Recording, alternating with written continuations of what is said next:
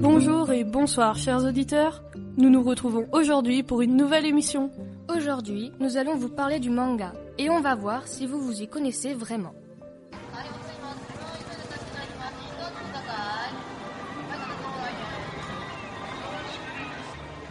Pour commencer, nous allons parler de ses origines. Comment est apparu le manga et grâce à qui? La légende veut que le premier mangaka soit un moine ou bien un amoureux, qui, après avoir été longuement éloigné de sa bien-aimée, décida d'écrire une lettre d'amour avec des images.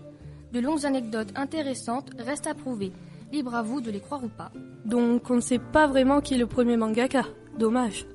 Peut-être, mais nous savons tout de même certaines choses sur les origines lointaines du manga.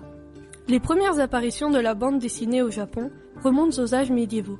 À cette époque, on racontait de longs récits et les scènes pittoresques étaient peintes sur des rouleaux de papier.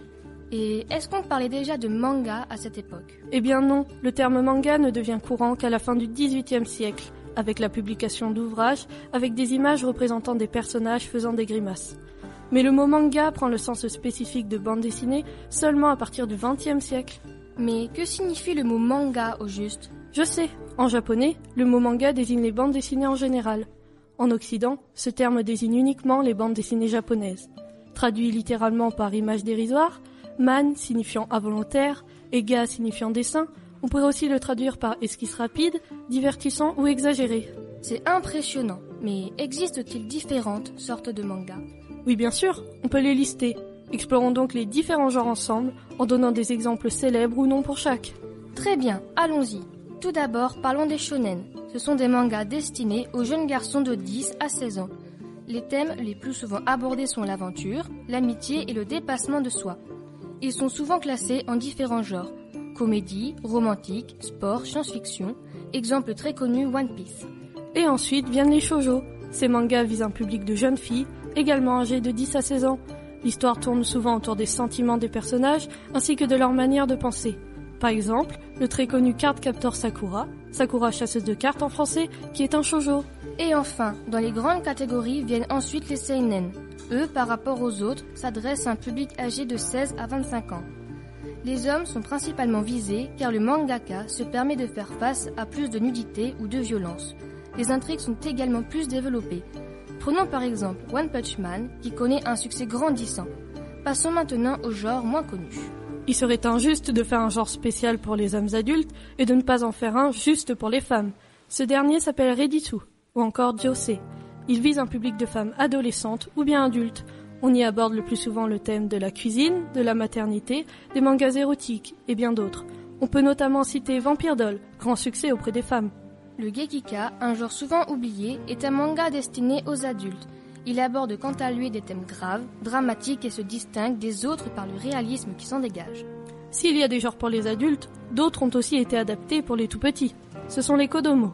En général, ils parlent d'aventures vécues par des enfants ou des animaux dans un monde imaginaire et loufoque. Le but n'étant pas de faire peur, c'est un genre très enfantin. Il est sorti il y a quelque temps et a fait un carton dans le domaine. Chi, une vie de chat, est très apprécié par les petits et même par les plus grands. Mais ce genre d'histoire raconte une, ce genre raconte une histoire en série souvent longue. Il n'en existe pas racontant uniquement des histoires courtes qui pourraient par exemple tenir en un volume. Que crois-tu? Bien sûr que ça existe. On appelle ça des one-shot ou one-shot comics. Ce terme, ce terme désigne les histoires tenant dans un volume et même dans un seul chapitre. Et plus court que ça, ça existe aussi? Oui, et ce sont des yonkoma, qui sont en fait des strips en quatre cases et sont souvent utilisés pour des bonus à la fin d'un volume ou d'une grande série. On peut également appeler ça des strips. Et après tout ça, je me demande, qui est le premier mangaka? Eh bien, c'est une très bonne question dont nous n'avons pas vraiment la réponse, malheureusement. Selon les écrits, ce style de dessin existait bien avant l'arrivée du terme manga. De ce fait, la réponse te reste vague et dépendante des croyances. D'accord, je n'ai personnellement aucune autre question. Ah, attends un peu. Un dernier sujet important à aborder avant de passer au mot du jour. Qu'est-ce? L'animation. Expliquons rapidement à nos auditeurs comment ça se passe. Ah oui, je m'en occupe. En japonais, pour dessiner un anime, on utilise le terme senga ega, qui signifie film dessiné.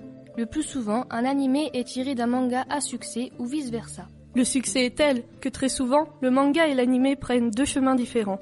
Les studios les plus connus sont Aniplex ou encore Kyoto Animation. Des fans s'occupent très souvent de la traduction, mais nous verrons ça dans une prochaine émission, n'est-ce pas? Oh oui, le sujet est bien trop complexe pour s'étendre dessus.